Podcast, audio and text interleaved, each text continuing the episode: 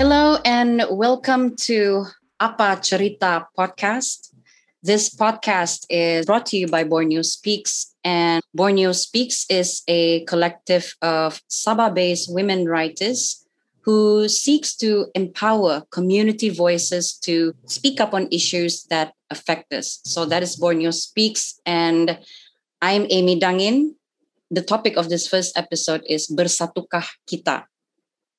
We Sabahans swear that we are the most united, most harmonious state in the country, most racism free state in the country. But are we?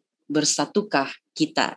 Gitu. We will attempt to have a judgment free and open discussion on one of the issues that today can still tear Sabahans apart, which is, I feel, lack of understanding between its East Coast and West Coast counterparts anti-PTI atau uh, undocumented migrants. Some locals coined the term like pilak, pendatang tanpa izin, pendatang asing, or simply pendatang, um, which, if you ask me, is a very has a very unwelcoming tone to it. And the sentiment still runs strong among Sabahans today. Uh, to the point of affecting the political climate in the country, as we can see through the Sabah State September election 2020, uh, as well as in previous elections. So I will have this discussion with good spirited and open minded friends hailing from the East Coast and West, West Coast, respectively, to revisit what do we mean by uh, unity in this state. Uh, fun fact un- the term unity was also used as the campaign slogan for one of the political parties in that election. But yeah let's talk about that. And i will be having this discussion with nelson dino aka neldi holo a poet and activist friend and a prominent suluk art and culture advocate he's also the author of nine books including the controversial yet much needed Suluk in Sabah, The Way of Life and Culture, which was published in 2015. Hi, Neldi. Hi. Amy. Dangin. Layak The-. Let's sail together. Amy, the, the, the, the Dangin itself is already influencing because in our in our words that Dangin means invite or influence. So means you are in Amy influencer. Kembang Bulu. Another guest that we're going to have on this panel is Beverly Joman, whose list of professions include being the Sabah Vice Chairperson for Bersih, the Coalition for Clean and Fair Elections. She was the Secretariat Director for Jaringan Orang Asal Se-Malaysia, or the Indigenous Peoples Network here in Malaysia, JOS, and currently serves as the Program Director, uh, Program Coordinator for Pusat Komas, a human rights organization promoting equality and elimination of racial discrimination in Malaysia. Hello, Beth. Hello, Angie, uh, Amy, Kapivasian, and thanks for having me here. Kopi Sunduan. Um, I also know Beth. From personal encounters. And for me, in my eyes, you don't get a lot of mothers who are interested and outspoken about politics and social justice in Sabah. Uh, Beverly Jo Joman is also a Kadazan hailing from Pinampang. And that makes it more interesting because the Kadazans are mostly seen as the privileged ethnic group in Sabah or the more prominent race, uh, sons and daughters of the soil, as we claim to be. And that is why this forum, this panel is going to be is an interesting mix already because we have um, Neldi, who grew up in the more in the East Coast culture and expressions, and we have Bev, who grew up and is raised in the West Coast uh, ecosystem. So yeah, there we have it. Our introduction out of the way. Let's get into it. Let's sail together. Layak sug. Humuzung Hazad, Humuzung Hazan. That's the uh, Kadazan Kadazan one. version. Yeah, Nice. Uzung Azak. See, we're already learning so much about Sabah. Yeah. Okay, so um, first thing first. Do you think that Sabah is the most united and harmonious state in Malaysia? Maybe we can start off with uh. Um, thanks, Amy. Uh, we are the most harmonious state in Malaysia in inverted commas. Sebab itu yang orang nampak dari luar. Wah, kalau pergi Sabah syok oh.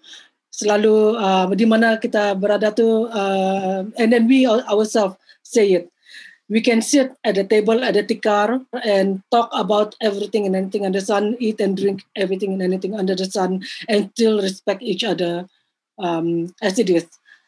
But that stops there. Di sana saja yang makan minum sama-sama. Tapi kalau kita go beyond itu, cerita pasal politik, cerita pasal dia undocumented migrants or the irregular migrants, terus itu harmony kan hilang, it dissipate into the thin air.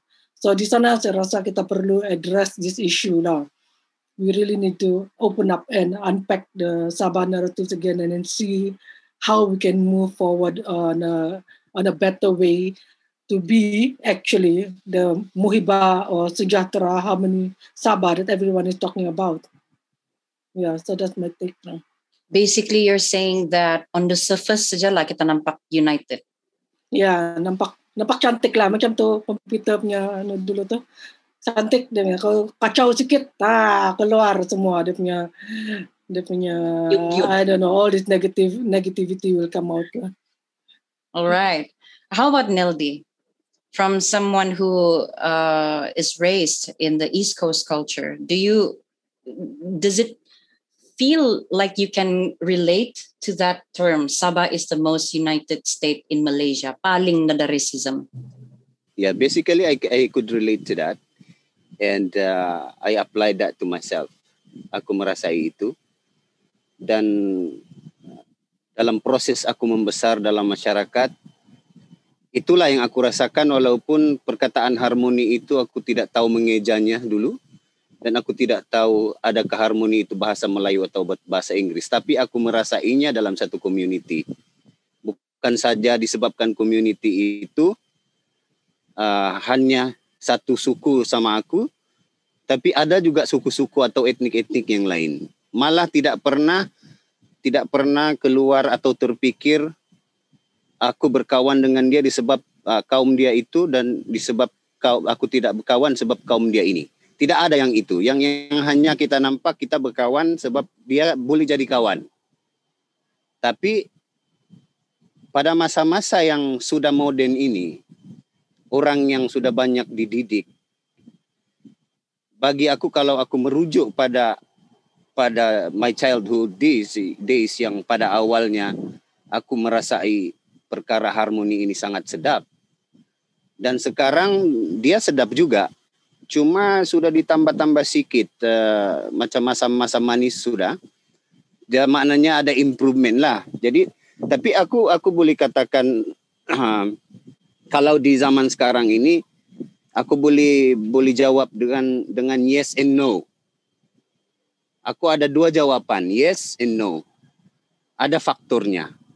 Jadi biar aku sebut dulu kenapa yes, kenapa ya kita harmoni.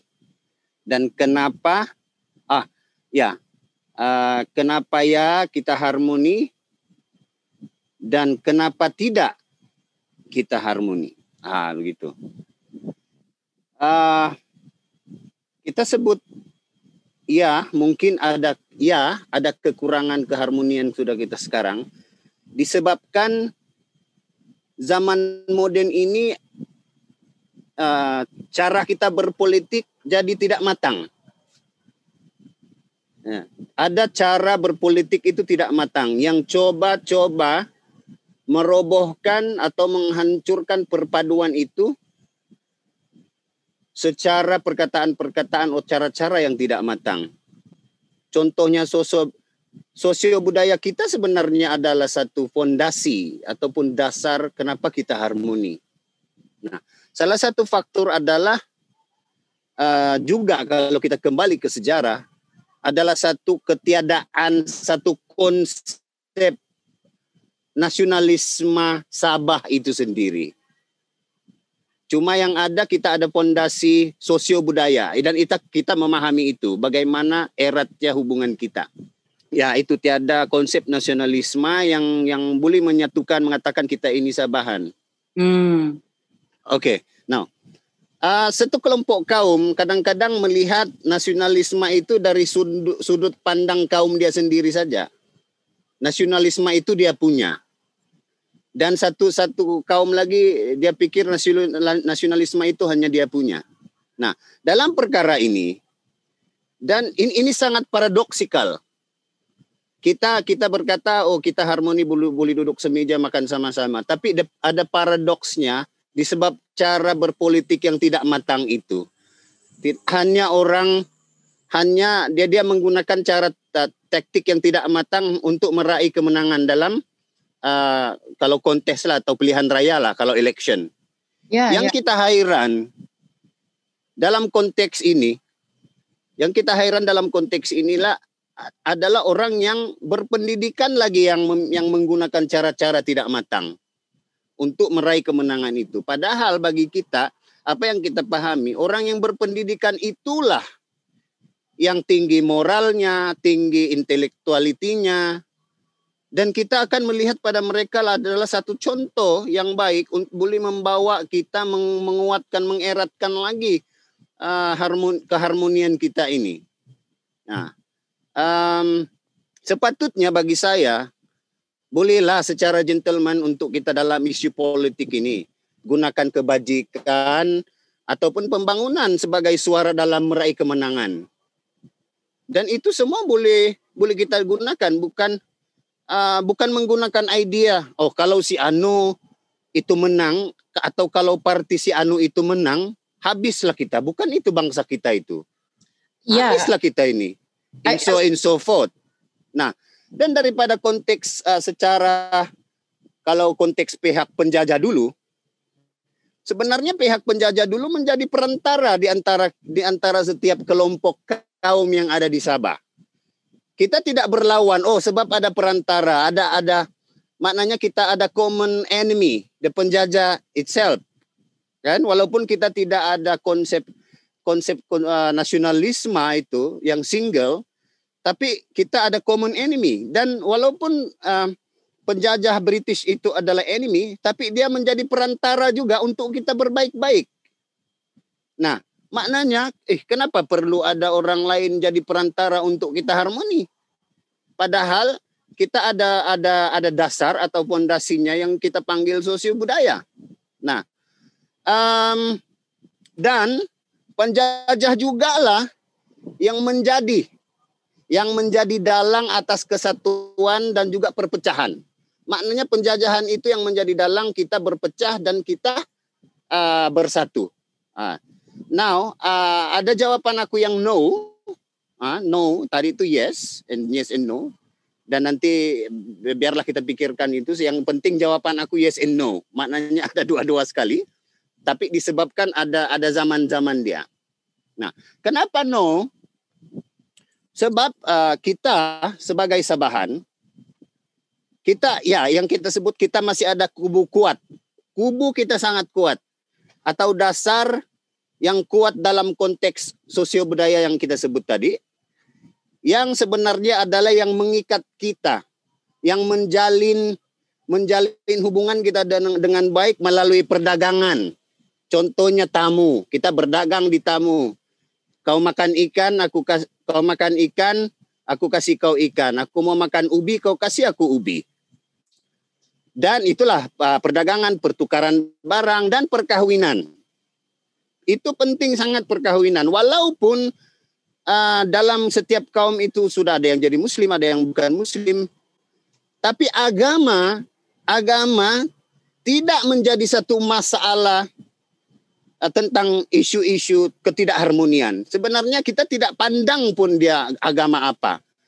Yang penting bagi kita itu oh dia itu dalam sosio dalam konteks sosio budaya dia itu keluargaku dan sedarah dengan aku anak buahku, nenekku, atukku sudah menjadi keluarga walaupun lain bangsa. Cuma ada perubahan-perubahan agama dan memeluk ini dan memeluk itu.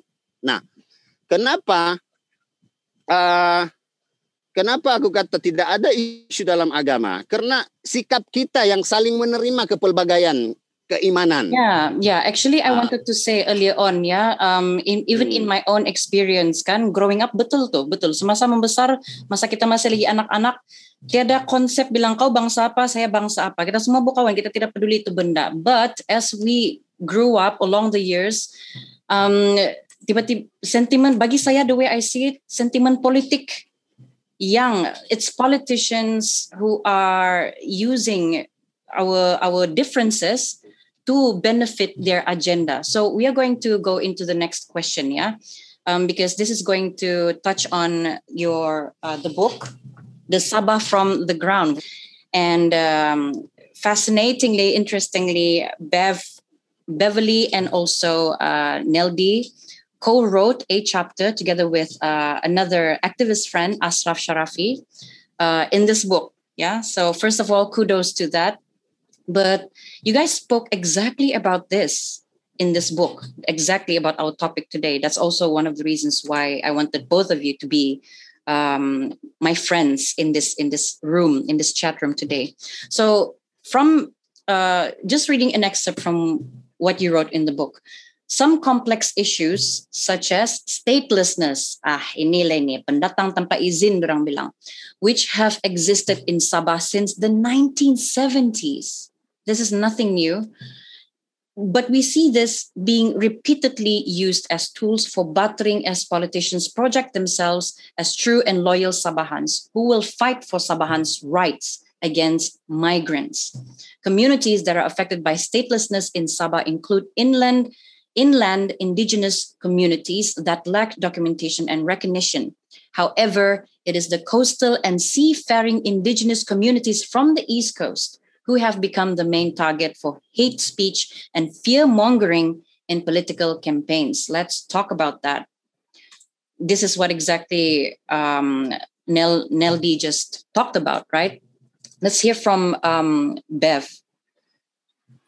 Yeah, um, writing that topic was um, it was an emotional uh, journey for three of us because um, Ashraf is also part of Bursary 2.0 and uh, both of us have uh, been on the ground to uh, pantau pilihan raya, mengadakan uh, apa ni training seminar untuk uh, seminar pengundi bijak and uh, hak anda dengan uh, polis.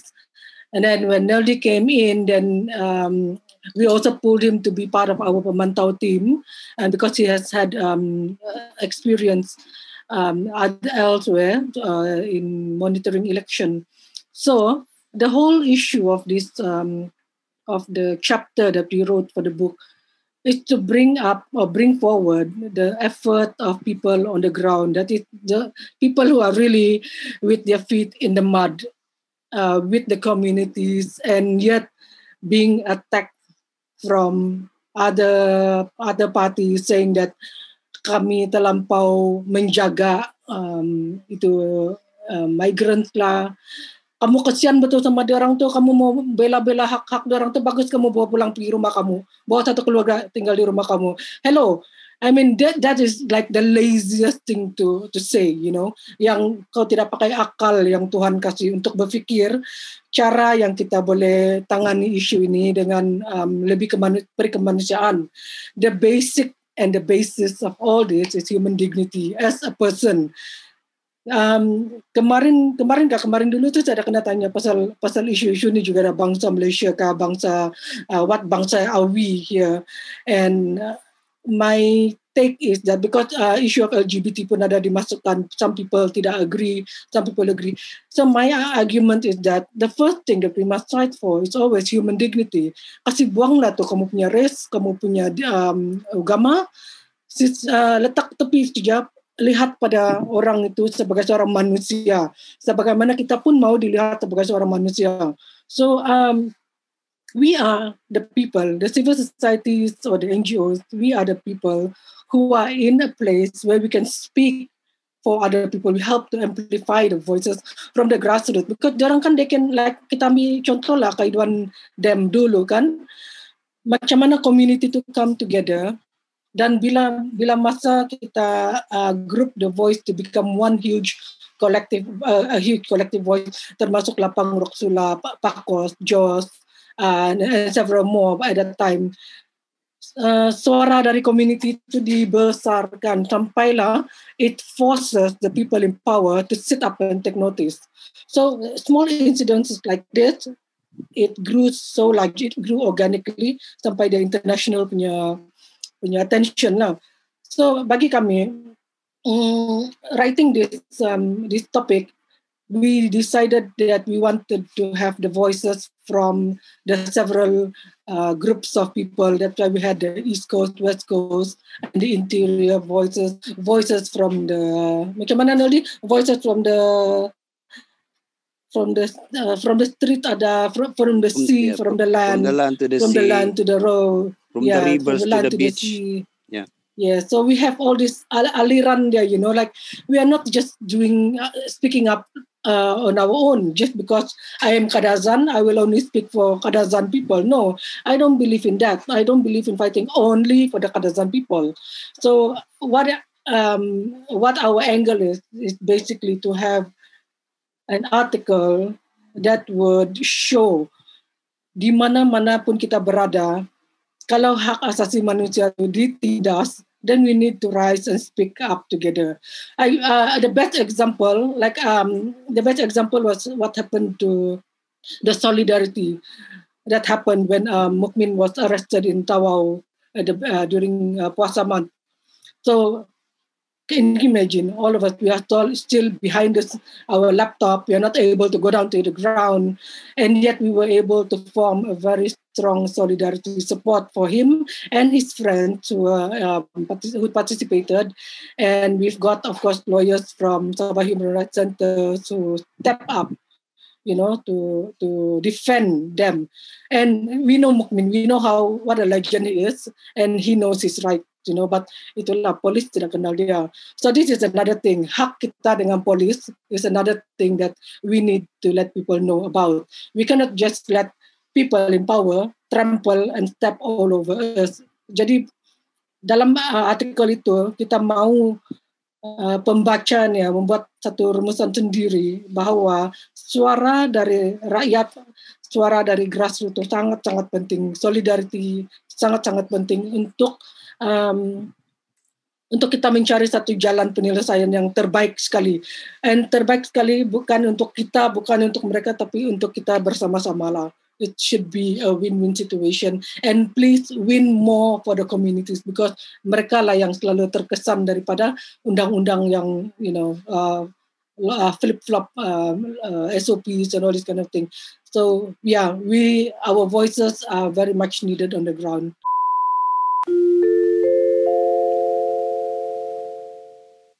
Thank you for listening so far. The podcast will pause for a bit and continue after this message. Thank you for watching, and Borneo Speaks would just like to thank Article 19 and Voices for Inclusion for the time and trust that they have given in helping us make this initiative happen. Borneo Speaks is glad and thankful that we collaborated and looking forward to future collaborations. For the rest of us, if you haven't done already, do like and follow us, Borneo Speaks on Facebook and Instagram and have a look at the kind of work that we do, which you can only hope will be helpful to our community. Stay safe and stay curious, and stay tuned for more from Borneo Speaks. On the ground. Yeah, and Bev, you mentioned a few wisdom golden nuggets actually in in your kupasan sebentar tadi, and I I picked up human dignity. Human dignity itu macam it feels lost. My uh, saya saya kasih tahu kanan bangsa kamu tadi nggak saya tidak kasih tahu bangsa saya. I am half dusun and half toraja. And Toraja kalau di Sabah ini kebanyakannya di East Coast lah kan, soalnya di Tawau lah ramai orang bilang. Tapi sebenarnya di KKN pun ramai juga. Just that we never have enough avenues, ruang begini untuk kita bring up all these topics. So I could never relate to that sentiment that politicians play it's Sabahans, original Sabahans versus the migrants. I could never relate to that. To me, in the from the bottom of my guts, I can feel that that doesn't feel right. That sentiment feels so inhumane. And yes. growing, yeah, growing up generally, we can see that happening. It feels like there is um, racial preferences. Okay, racial preferences when you deal with authorities, for instance, or getting education or job opportunities. There is racial preferences. Kalau kamu dari bangs, kalau kamu uh, bangsa terapela bilang kada zandusun saja. Cina pun lagi kena prefer, you know, like macam daripada kalau kau suluk, let's say, atau bugis, let's say. Toraja lagi lah, macam tidak belum lagi kena acknowledge. Padahal, oi, ramainya sudah third generation Toraja di di Sabah nih.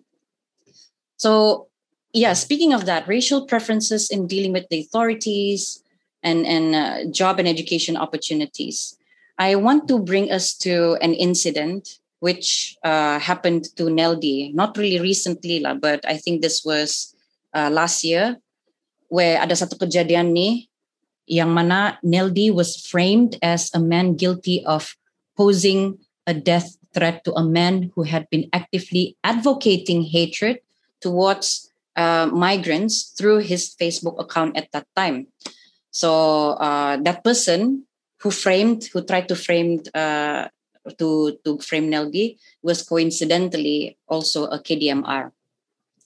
And I want to bring this up because there are quite a number of uh, konon I, I wouldn't say konola, but yeah, they call themselves advocates of uh, Sabah for Sabahans. And and it's so important because OAS gitu. Apa tuh? OAS, orang asal Sabah. Orang asal Sabah, original yeah. Sabahan dibilang kan. Yeah. So it's for me the way I kalau saya baca komen-komen di Facebook bila melibatkan sejak tentang isu-isu, tidak payahlah bilang kalau itu isu atau kejadian adalah specifically about uh, anti-migrant atau anti pendatang punya element. It could be any issue but people will put racial sentiments into it. And if you read the comments it's scary. For me it's scary and it's getting so dangerous.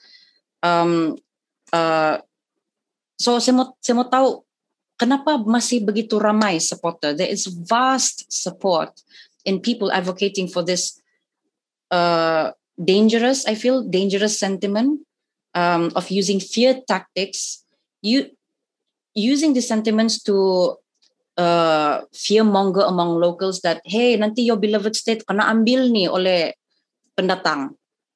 So and, and that's that's how we can understand that the locals or or um, these NTPTI uh, tribes boleh ada itu perasaan takut, right?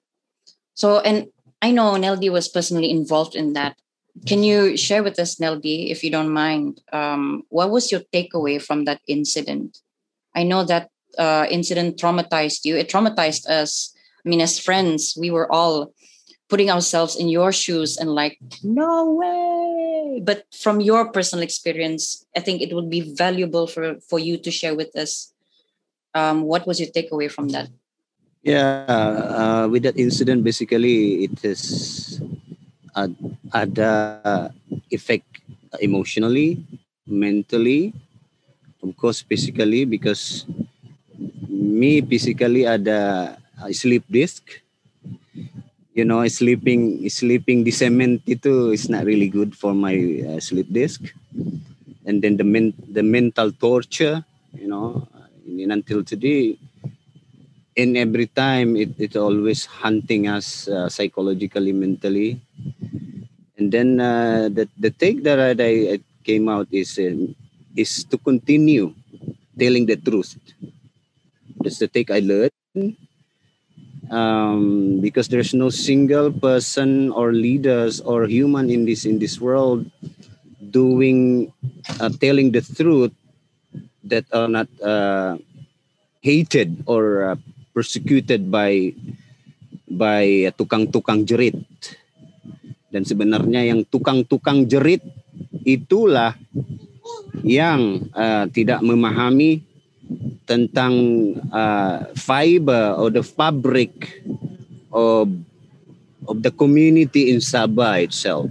Now, aku selain the take that I learned from from that incident, keadilan itu bukan disebabkan kita ini satu bangsa dan keadilan kita tidak berikan kepada seorang seseorang itu sebab kita bukan satu bangsa. Maknanya kita perlu melihat keadilan itu daripada kebenaran, the truth itself. Bukan disebabkan oh disebabkan sudah ada di belakang kita punya pikiran oh dia ini dia ini saja yang ada kapasiti buat begini sebab bangsanya buat begini. Jadi maknanya kita sudah kena di kena frame disebabkan kaum kita.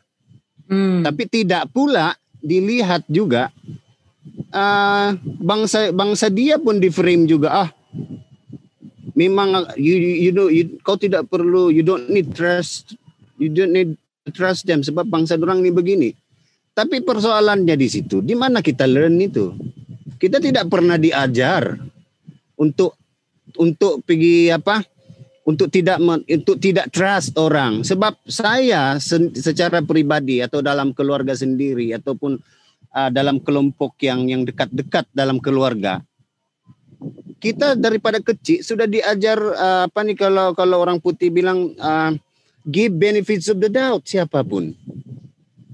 Jangan dulu apa ini belum berlaku sudah kena punish apatah lagi kalau sudah berlaku? Walaupun kejadian atau insiden itu sebenarnya yang dituduh itu bukanlah orang yang membuat. Dan perspektif perlu dilihat dia pun itu dianiaya. Tapi itulah aku tidak tidak tahu bagaimana orang melihat kebenaran atau keadilan ini atau apa keselamatan ke apa. Aku tidak paham. Disebabkan ke kaum dia kaum itu ah itulah salah satu. Tapi untuk to broaden to broaden this uh, issue seperti yang boleh kita dikaitkan uh, the irony the irony in in in this case is orang yang berpendidikan lagi yang yang sebenarnya tidak memahami apa itu justice. Dia tidak memahami I don't know. Although mungkin memahami tapi cuma uh, durang how durang durang tahu how to trick that justice bah you know how how to play with the justice according to the system yang ada loopholes. Mungkin begitu kita tidak pasti. Tapi ada cara-cara lah orang ini orang kan orang kan sangat pintar dan boleh saja berpikir tentang teori melihat di mana dia boleh limpas. Sama lah dengan apa uh, dengan kau minat seseorang itu kau mencari lah cara untuk kau mengurat contoh. Ya kan you, you try to find uh, find words lovely words um, melodious comedic ke apa and trying to pursue that uh, that, uh, that, that, that woman tapi sebenarnya pada dasarnya aku lihat di sini yang kita kembali ke ke satu cerita yang itu yang tadi ada ada cara berpolitik tidak matang itu. Itu sebenarnya isu-isu insiden-insiden begitu dia ignited from the issue of um, politics. No, because trying to scare that kalau ini ada, oh, you don't get your you don't live in your land anymore. Now, tapi ada fakturnya. Fakturnya memang sejarah. Faktur sejarah pertama kita sendiri dalam dalam negeri kita kita tidak memahami geografi. Padahal daripada kecil kita sudah diajar negara kita atau negeri kita ini kita panggil tanah air. Daripada situ sudah itu sudah melambangkan geografi. Tanah itu geografi, air itu geografi. Jadi daripada situ sudah kita memahami kaum ada yang tinggal di pesisir, yang di laut, ada yang di uh, urban, bandar-bandar, daerah, ada yang di pedalaman. Itu sudah geografi. Tapi kita tahu who are inhabiting them. Manusia ini manusia ini dia inhabit the, the, the certain place supaya dia boleh survive. Orang laut mana boleh survive dia dia di di peak of the Kinabalu? Okay, he cannot. You know how can how can a fisher folk or or a, a seafaring people could get into the top of Gunung Kinabalu to build a house? No one. Ah, Yeah, but orang and, yang yang and at the same time, they cannot live with we cannot live without each other. Orang tanah tidak boleh hidup kalau tidak air. Orang air tidak boleh hidup kalau tidak orang tanah. Itu yang saya rasa kita lupa tentang Sabah tanah airku ini. So yeah, Ya, e- exactly. Salah satu contoh, katakanlah I I I hate, I hate something else or someone else. But takkan aku tidak makan ikan yang dijual di pasar. Takkan aku tidak membeli sayur yang dijual di tanah-tanah yang subur, yang sejuk-sejuk. Mesti aku makan both uh, ikan sebab aku gunakan protein and then I need something from the from the tanaman-tanaman sebab kita ini sebagai manusia ataupun animals memerlukan diet yang seimbang. Ini kalau kau makan ikan saja tidak juga boleh nanti banyak iron kau. You know? Ah, Yes, ja- yes, yes. Sebab itulah yang konsep yang kita tadi cakap ah, berdagang dan bertukar-tukar barang itu yang dalam tamu. Itulah sebenarnya community Sabah yang betul. Walaupun ada politiknya, tapi kita melihat yang kita menggunakan isu yang penting. Kebajikan rakyat apa yang diperlukan untuk development dalam negeri. Betul kita tahu ada isu-isu kedaulatan negara. Sebab zaman zaman moden ini kita sudah terbahagi dalam beberapa nation states. Kita paham. Tapi persoalannya di situ adakah kita sebagai orang asal ini kita jadi orang asal disebabkan kewarganegaraan? Aku rasa tidak. Pada sebenarnya kita sebagai orang asal adalah asas asas kepada kita menjadi kewarganegara. Contoh dalam dalam ordinan ordinan anak negeri Sabah tahun 52 itu dibuat ordinan itu dibuat didas, dia mendasari pada etnik-etnik daripada uh, coastal areas, daripada pedalaman, sebelum ada konsep kewarganegaraan dalam negara bangsa. Jadi apa dasarnya? Kewarganegaraan itu menjadi dasar sebagai kita jadi orang asal atau orang asal itu yang menjadi dasar kita jadi warga negara ini. Kalau Ah, itu. warga negaraan tuh hmm, memang dasar politik lah sudah tuh kan sebab and and because of kewarganegaraan dan dasar politik ini kita lupa dasar yang sepatutnya kita rujuk balik-balik yaitu dasar kemanusiaan again back to human dignity and ya wow oke Ya, so betul. sebenarnya kita ini sudah melampau-lampau masa ini tapi um, we know the problem, right? We have been talking about the problem for decades, and how can we become a more empathetic society? Sebab saya rasa masalah dari sini adalah lebih ramai yang tidak empathetic dan lupa dasar kemanusiaan itu daripada orang yang eh, betul-betul uh, apa human rights activist nih, macam pasar and kecil bah dia punya comparison. Or even let's go back to art and culture lah kan. Um, the things that brings us together art and culture that that never fails i feel um apa gini to to unite us and lagi pun um, NLD pernah tulis satu buku Suluk in Sabah The Way of Life and Culture 2015 an excerpt from his book said yeah the Suluks have always been somewhat misunderstood as a people. To the outside world whose insights are based mostly on information gathered from occasional coverage in newspaper and other media they are a barbaric race prone to committing acts of brutality and senseless aggression. And in Sabah, even though they are legally natives, the Suluks are still seen today as sort of enemies of the society, stereotyped as potential troublemakers. I was saying this, saya bilang kita punya culture di sini Sabah nih kan, kalau apa-apa saja jenayah yang berlaku kan, orang apa tuh? Orang apa tuh? Nah kan saya bilang, pilak. So how do we overcome this mentality? Um, sebenarnya the purpose of that book it's a counter narrative to what are what what did you mention from the uh, you know from the excerpt that, that you got from the book. Hmm. It's it's a long project. I wrote the book before it was published in in 2015. I wrote that about 2000 Yeah, year 2000. So the process was five years. Wow. Mm.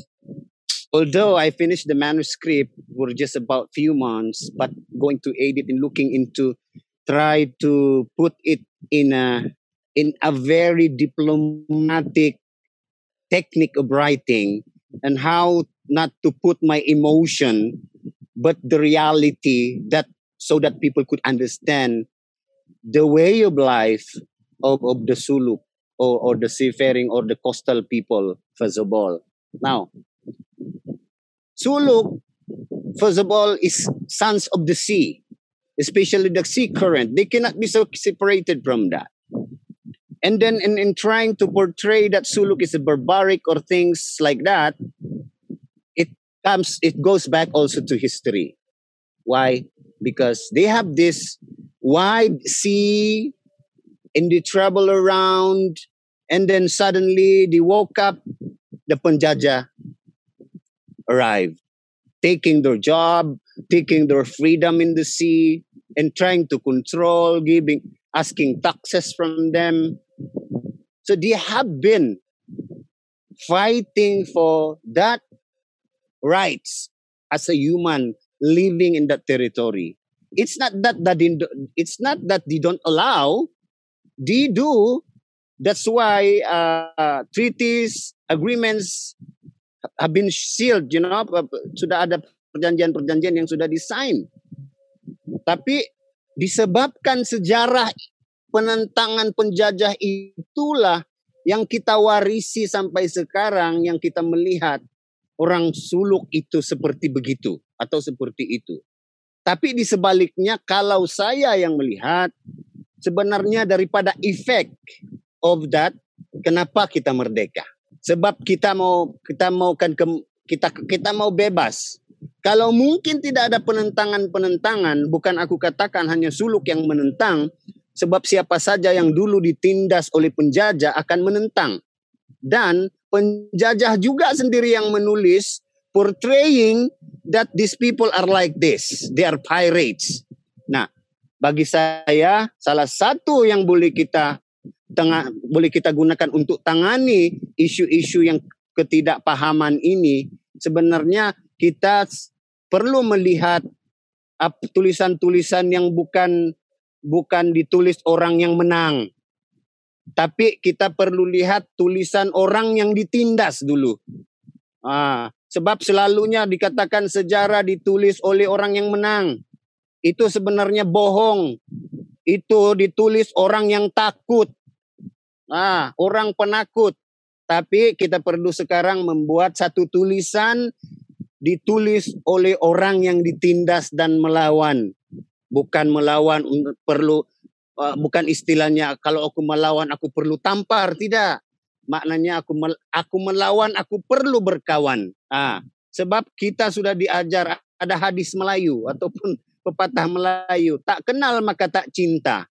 Jadi sebab itulah terbitnya buku itu supaya aku mulutku tidak penat bercakap. Sebab buku itu sendirilah yang akan bercakap pada orang yang memahami. Dan dan kata-kata di situlah yang boleh um, mem, ber, ber, berkomunikasi dengan si pembaca dan salah satu lagi yang boleh kita buat, ya perkara ini, perkara psikologi manusia ini sebenarnya kita tidak boleh uh, secara macam magic zap dia berubah. Tidak. Ini menggunakan menggunakan knowledge, menggunakan uh, pemikiran-pemikiran, teknik-teknik yang yang kita perlu tulis. Cara kita tulis itu bagaimana ini semua kita kita pandai-pandailah mengubah dan uh, membawa agensi-agensi kita yang melihat pada satu dasar kita yang kukuh kita sebut tadi itu dasar sosio budaya. Sebab daripada dasar sosio budaya itu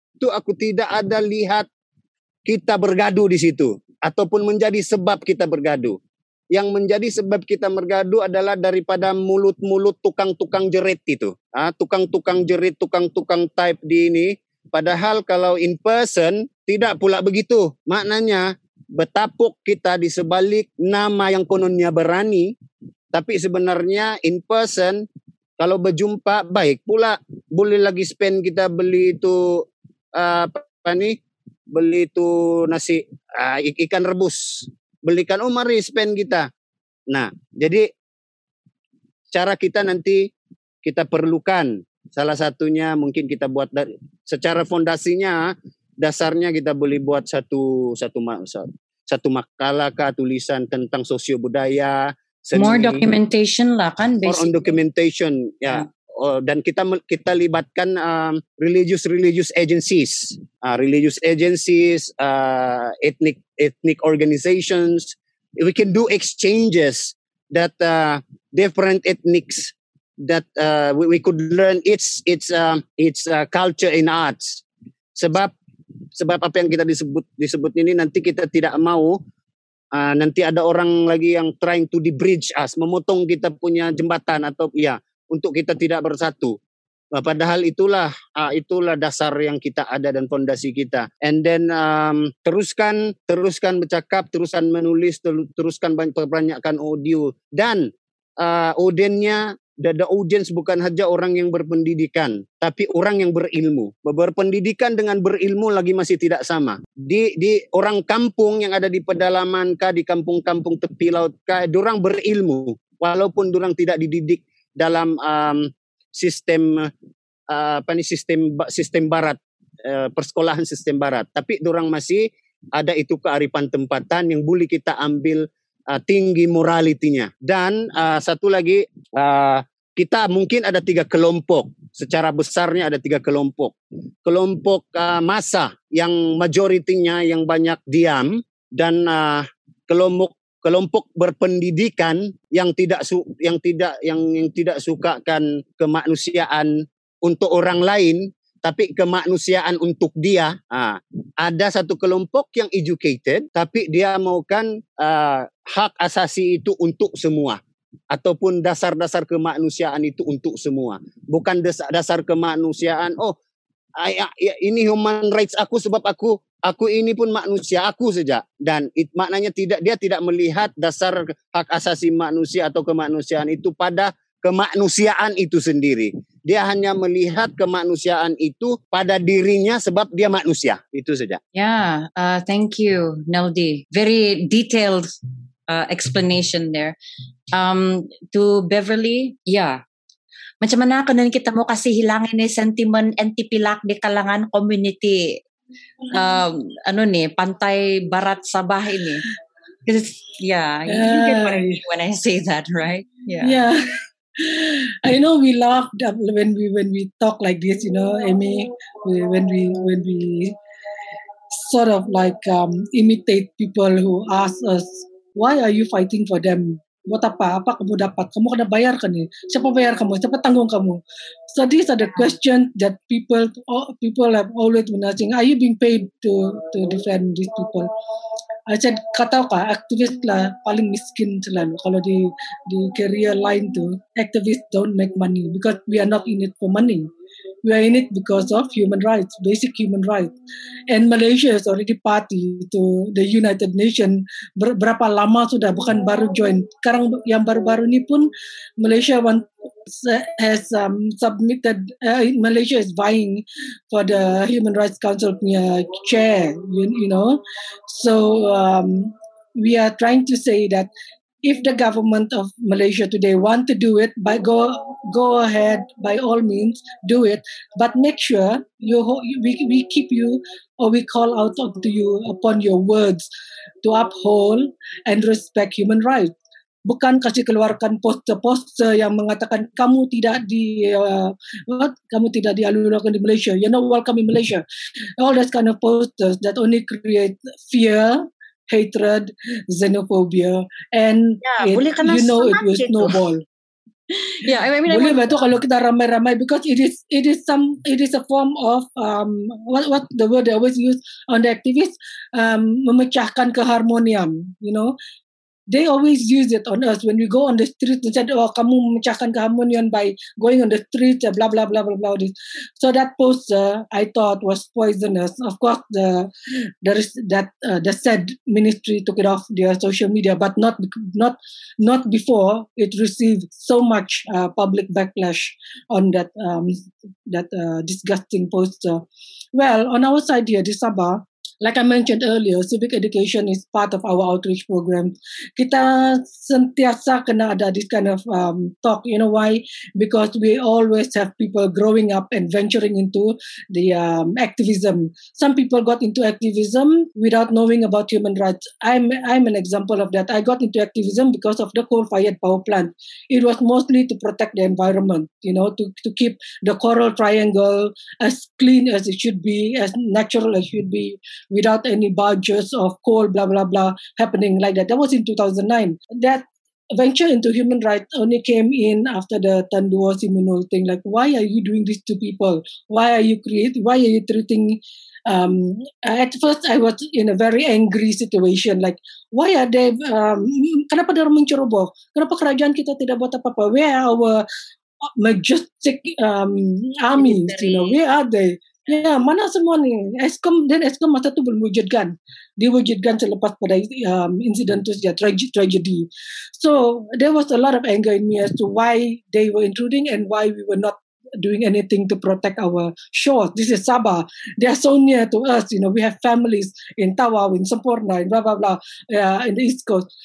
So eventually, I got into learning about human rights. Oh, Malaysia ni pun ada assignment. We are member of UN Council for all these kind of things slowly seep into my being and understanding that when you speak about your rights, you must also respect other people's rights.